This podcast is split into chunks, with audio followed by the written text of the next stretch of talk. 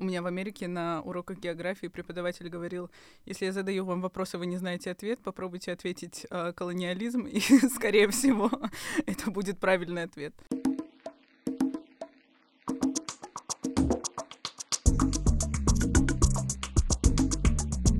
Салам! Вы слушаете подкаст «Сарыкыздар» о мультикультурализме в Казахстане и Кыргызстане. Ведем его мы, я, Афина Гасанова. И я, Милана Байсултанова. Мы студентки третьего курса Департамента медиа Высшей школы экономики, и пилотный выпуск нашего подкаста — это часть большой курсовой работы о мультикультурализме, которую мы делаем в этом году.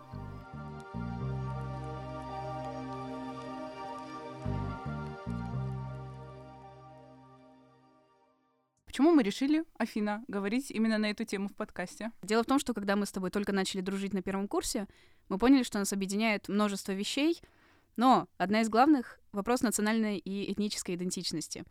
Для контекста, мы обе родились и выросли в Центральной Азии, я родилась и выросла в Бишкеке, это столица Кыргызстана. А я в Алматы, это не столица Казахстана, но тем не менее очень важный культурный город. А вообще этнически мы не казашки и не кыргызки, ну, это только этнически. А этнически я чеченка и русская. Я азербайджанка и русская. На первом курсе мы познакомились и узнали этот удивительный факт, что мы обе не принадлежим к одной культуре, да еще и родились в странах, где наши этнические группы не являются титульными. Мы поняли, что нам обеим хорошо знаком кризис идентичности на этой почве, и это стало одним из факторов, благодаря которому мы подружились. Да, а через пару лет мы решили эту дружбу капитализировать и создать подкаст. В общем, мы много думаем и говорим друг с другом о наших идентичностях, о наших этничностях, о наших культурах. Очень много говорим о Казахстане и Кыргызстане. И вдобавок к этому, забавный факт, мы обе участвовали в программе культурного обмена старшеклассников США, которая называется «Flex». Я ездила в девятнадцатом-двадцатом году, Афина ездила на год раньше. И еще один факт, чуть-чуть менее забавный, то, что мы уже третий год живем в Москве. А, в общем, к чему это мы все? Конечно, к тому моменту, когда мы улетели в Штаты, вопрос идентичности для нас не был новым, потому что мы им задаемся с, чуть ли не с рождения. Но, тем не менее, когда ты что в Америке, что в России оказываешься среди большого количества разных культур, естественно, ты начинаешь еще больше думать о своей, еще больше думать о своем месте и о том, где ты в таком огромном количестве культур принадлежишь. Почему мы говорим именно, что наш подкаст о мультикультурализме? На самом деле, мультикультурализм — это сложный и запутанный термин, и любая научная статья, если посмотреть о мультикультурализме в любой дисциплине, что социологии, что политологии, что в любой другой, в общем, любая научная статья начинается с того, что единого и точного определения мультикультурализма нет. Ну и мы решили, что жидкость этого термина мы можем использовать в свою пользу и иногда интерпретировать его немного по-разному. Но чаще всего мультикультурализм в разных дисциплинах приравнивается к полиэтничности в разных государствах. То есть э, культуры в этом термине приравниваются к этничности. Но мы с вами все прекрасно понимаем, что культура человека его этничностью не ограничивается. Культура человека складывается из разных факторов. Это и гендер, и социальный класс, и сексуальная ориентация, и религия, и многое другое. И это все, что кажется нам важным и интересным, и что относится к нашим странам и к нам лично, это все нам было бы интересно обсудить, и это все мы относим к мультикультурализму. В современном мире мультикультурализм — это очень актуальная тема. Но если в странах глобального севера эта тема активно обсуждается, у исследователей есть выработанные термины, которые позволяют им строить диалоги на тему культурных различий, то в нашем регионе эти диалоги пока не настолько публичны, и у нас пока не выработана точная терминология, которая способствовала бы развитию этих обсуждений. Вы можете спросить, почему бы тогда не обращаться к уже существующим западным теориям и терминам мультикультурализма? Вот в чем дело. Западная терминология не всегда применима к нашей культурной специфике. А такие инициативы, как наш подкаст, это попытки создать пространство для публичного диалога о культуре и культурах в Казахстане и Кыргызстане. Мы понимаем, что мы не специалистки в социальных науках, поэтому подкаст будет строиться следующим образом. Мы будем проводить необходимый ресерч по темам наших выпусков, и наш разговор будет основываться на научной информации, но все же фокус в подкасте будет э, на нашем интересном личном опыте, потому что мы субъекты всех этих культурных процессов, и свое слово тоже имеем. А там, дай бог, и экспертов приглашать будем, и гостей интересных найдем. Хочется отметить, что мы будем очень рады вашему фидбэку в социальных сетях, вашим комментариям, где вы будете рассказывать, что из эпизодов с вами срезонировало, с чем вы не согласны, с чем согласны, потому что это все тоже важная часть диалога. Для того, чтобы начать говорить о мультикультурализме в Казахстане и в Кыргызстане, очень важно понять, что такое мультикультурализм в целом. На сегодняшний день самое популярное определение этого термина следующее. Мультикультурализм – это состояние общества, в котором существует множество различных этнических и культурных групп, которые также считаются политически значимыми. На тему мультикультурализма на сегодняшний день проведено очень много исследований, но так сложилось, что в основном они все идут к нам с стран глобального севера. Это Европа, это США, это Канада. Но нам кажется, чтобы обсуждать мультикультурализм в нашем регионе, нам необходимо для начала обратиться к базе, которая, собственно, из этого севера исходит. Для начала мы обратимся к работе, которая называется «Мультикультурализм», британского ученого Джона Клейтона. Так, что же говорят британские ученые? Не поверите, британские ученые, правда, что-то говорят, и мы даже это читали. Итак, что говорит Джон Клейтон?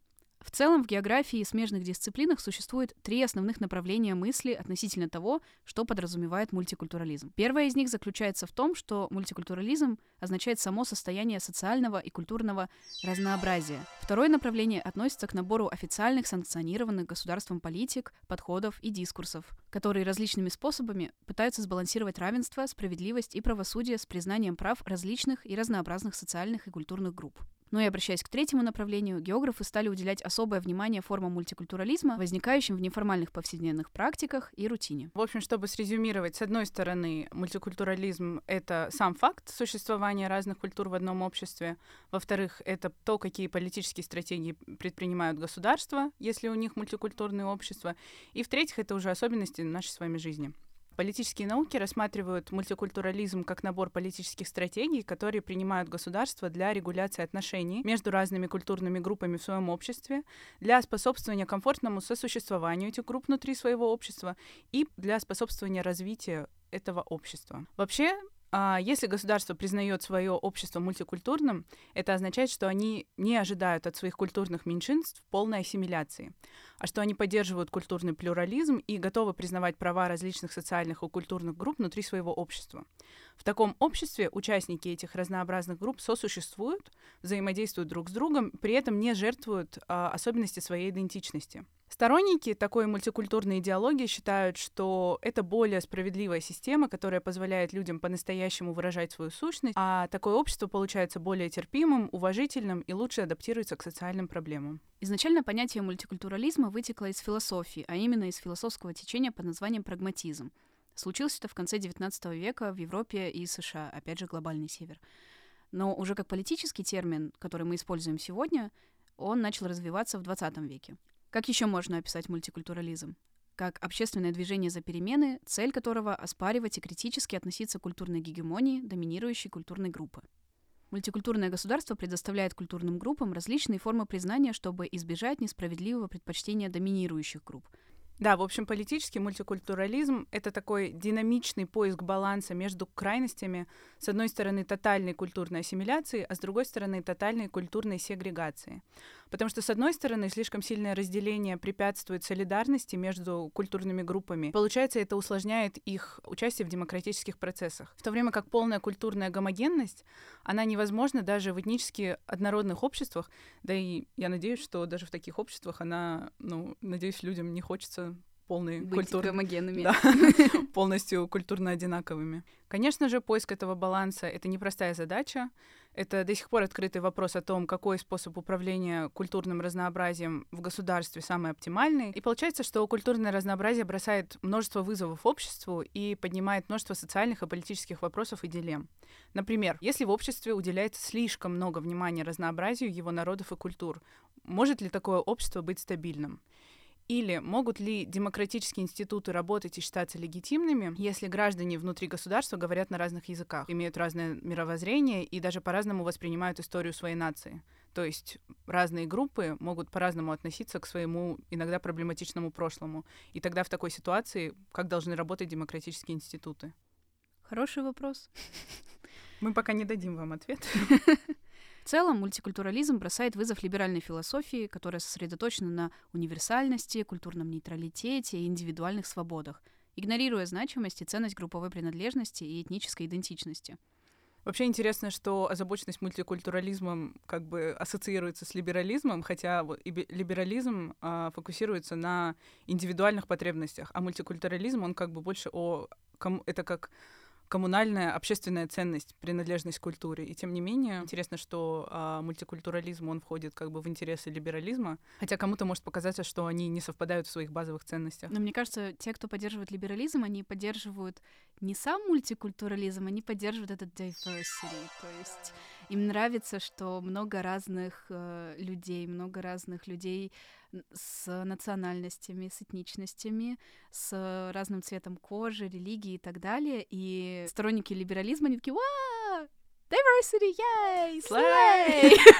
Но мне кажется, вот да, это именно то, что либералы признают, что для любого индивидуума очень важно чувствовать принадлежность к какой-то культурной группе. Они этого не отрицают, поэтому тут нельзя сказать, что это какой-то острый конфликт. Социальная культура — это первичное благо для человека. Она очень важна для него, потому что она является важным аспектом его идентичности. Философы обычно утверждают о наличии связи между культурной идентичностью человека и его самоуважением.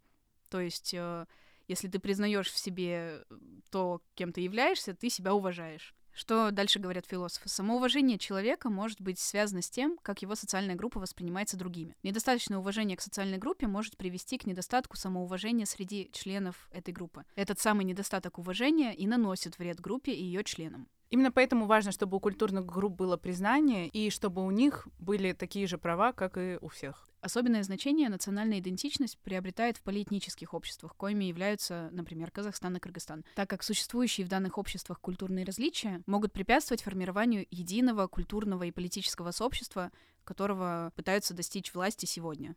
Но вообще, конечно, уважение к культурному разнообразию важно не только для членов культурных меньшинств, но и для всего общества в целом. Плюрализм в обществе — это вообще очень полезная вещь, потому что у людей тогда появляется возможность видеть альтернативные способы проживания жизни.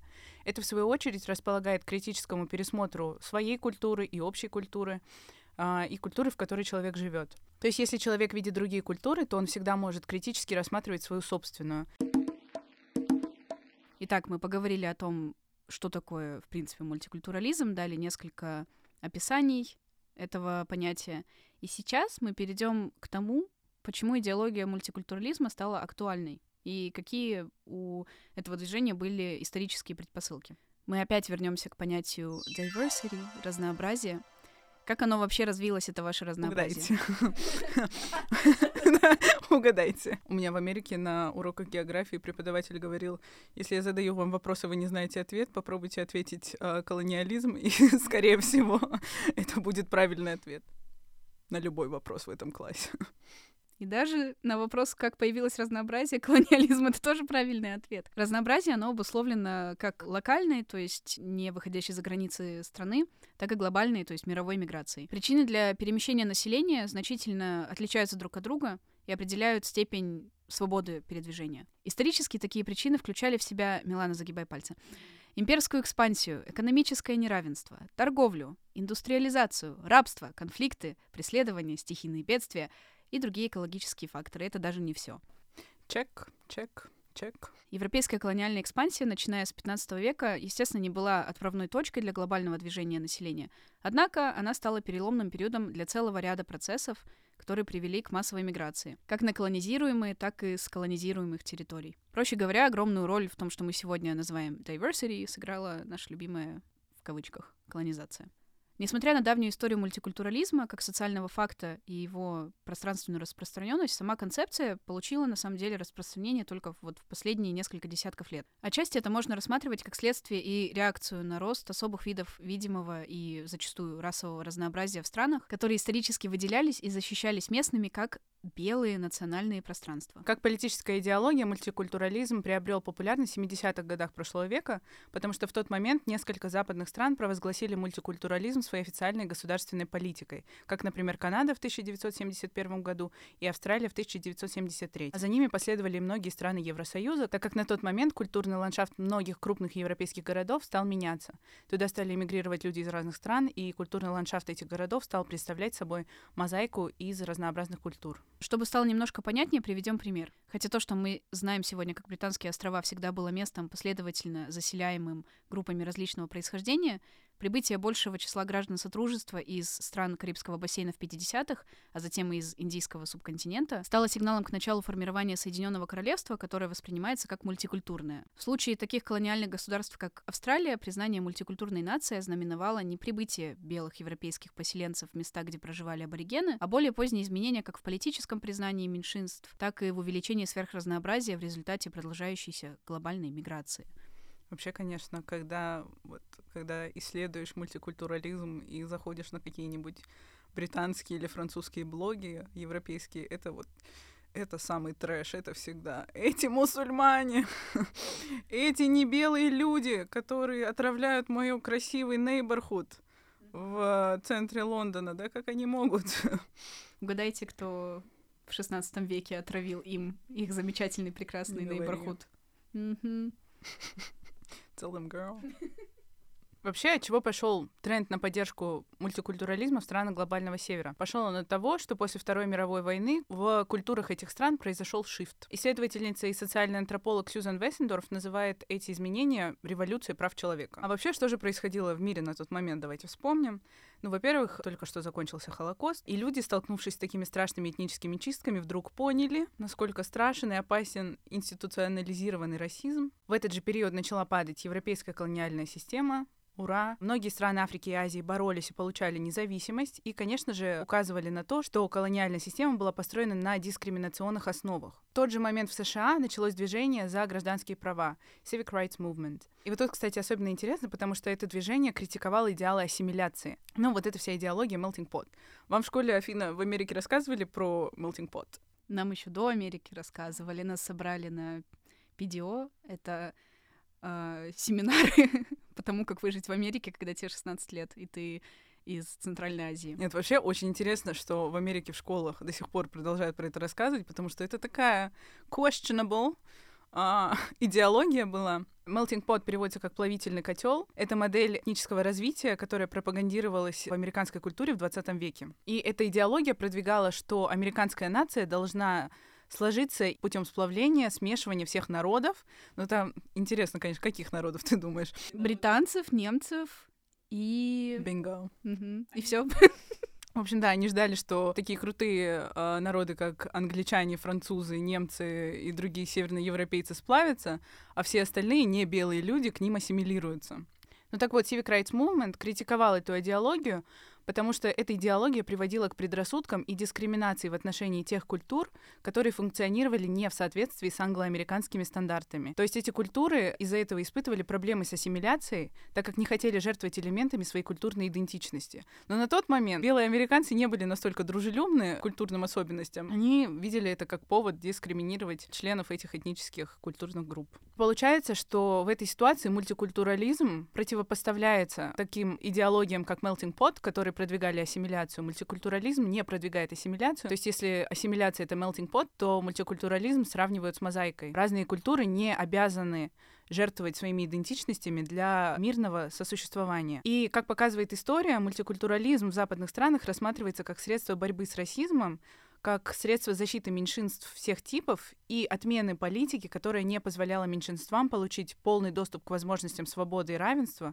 обещанным либерализмом. Несмотря на то, что ассимиляция интерпретировалась по-разному и не всегда равномерно, доминирование ассимиляции как преобладающего способа интеграции в основном требовало, чтобы отдельные лица и меньшинства изменили свои культурные практики, чтобы стать частью того, что рассматривалось как основное общество. Это было основано на желании культурно нейтрализировать общественное пространство. Однако общественное пространство никогда не бывает полностью нейтральным, и во многих случаях оно было обусловлено стремлением сохранить ту самую белую национальную идентичность в периоды социальных перемен, а также недооценка исторического неравенства. В этот период в некоторых странах произошла смена риторики с ассимиляции на формы интеграции, которые в разной степени подчеркивали необходимость защиты и поддержки потребностей общин меньшинств и ценность культурных различий как определяющей черты национальной жизни.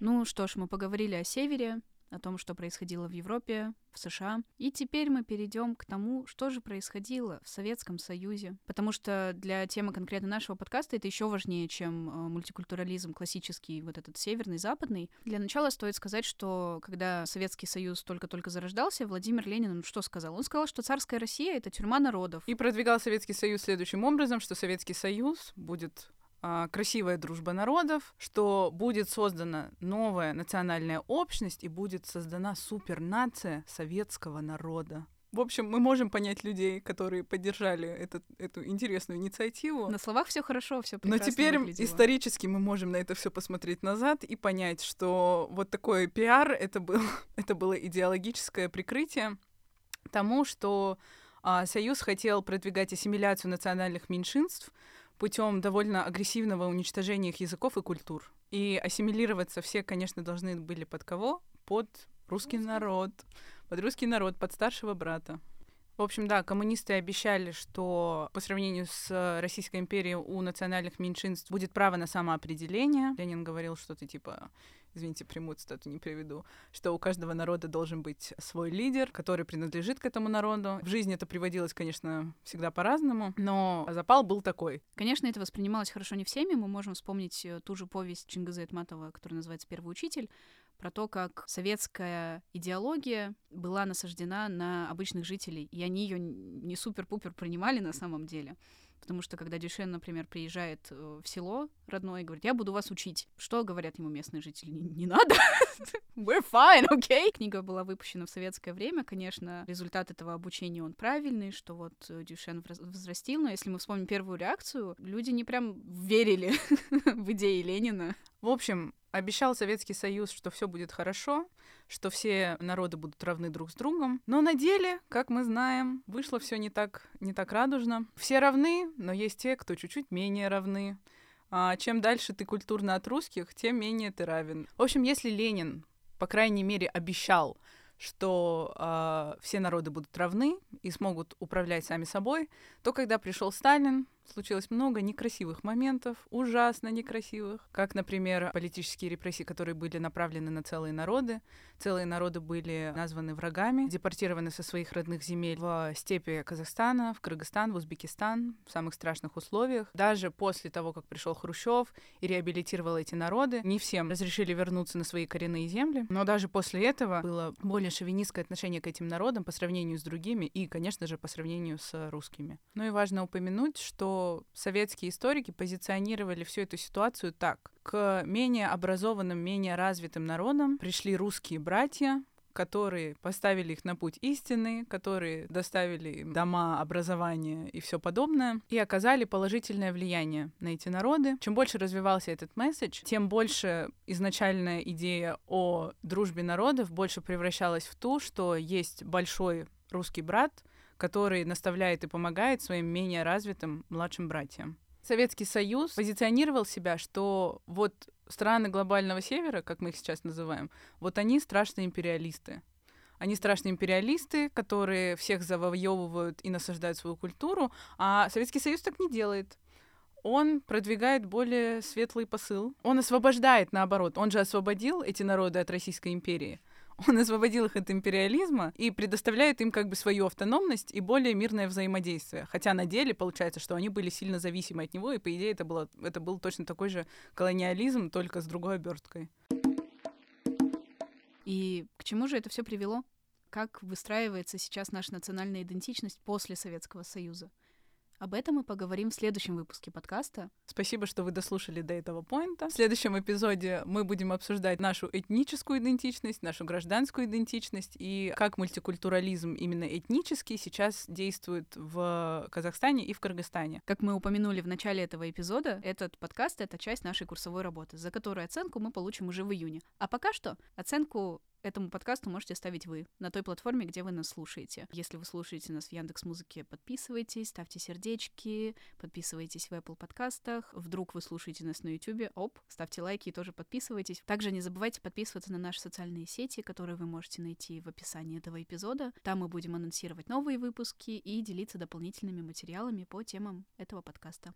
Над этим выпуском работали продюсер Афина Гасанова, редактор Милана Байсултанова. Наше музыкальное интро создавала Дарья Сластён. Спасибо, что слушаете нас, и до встречи в следующем эпизоде. Чмок-чмок.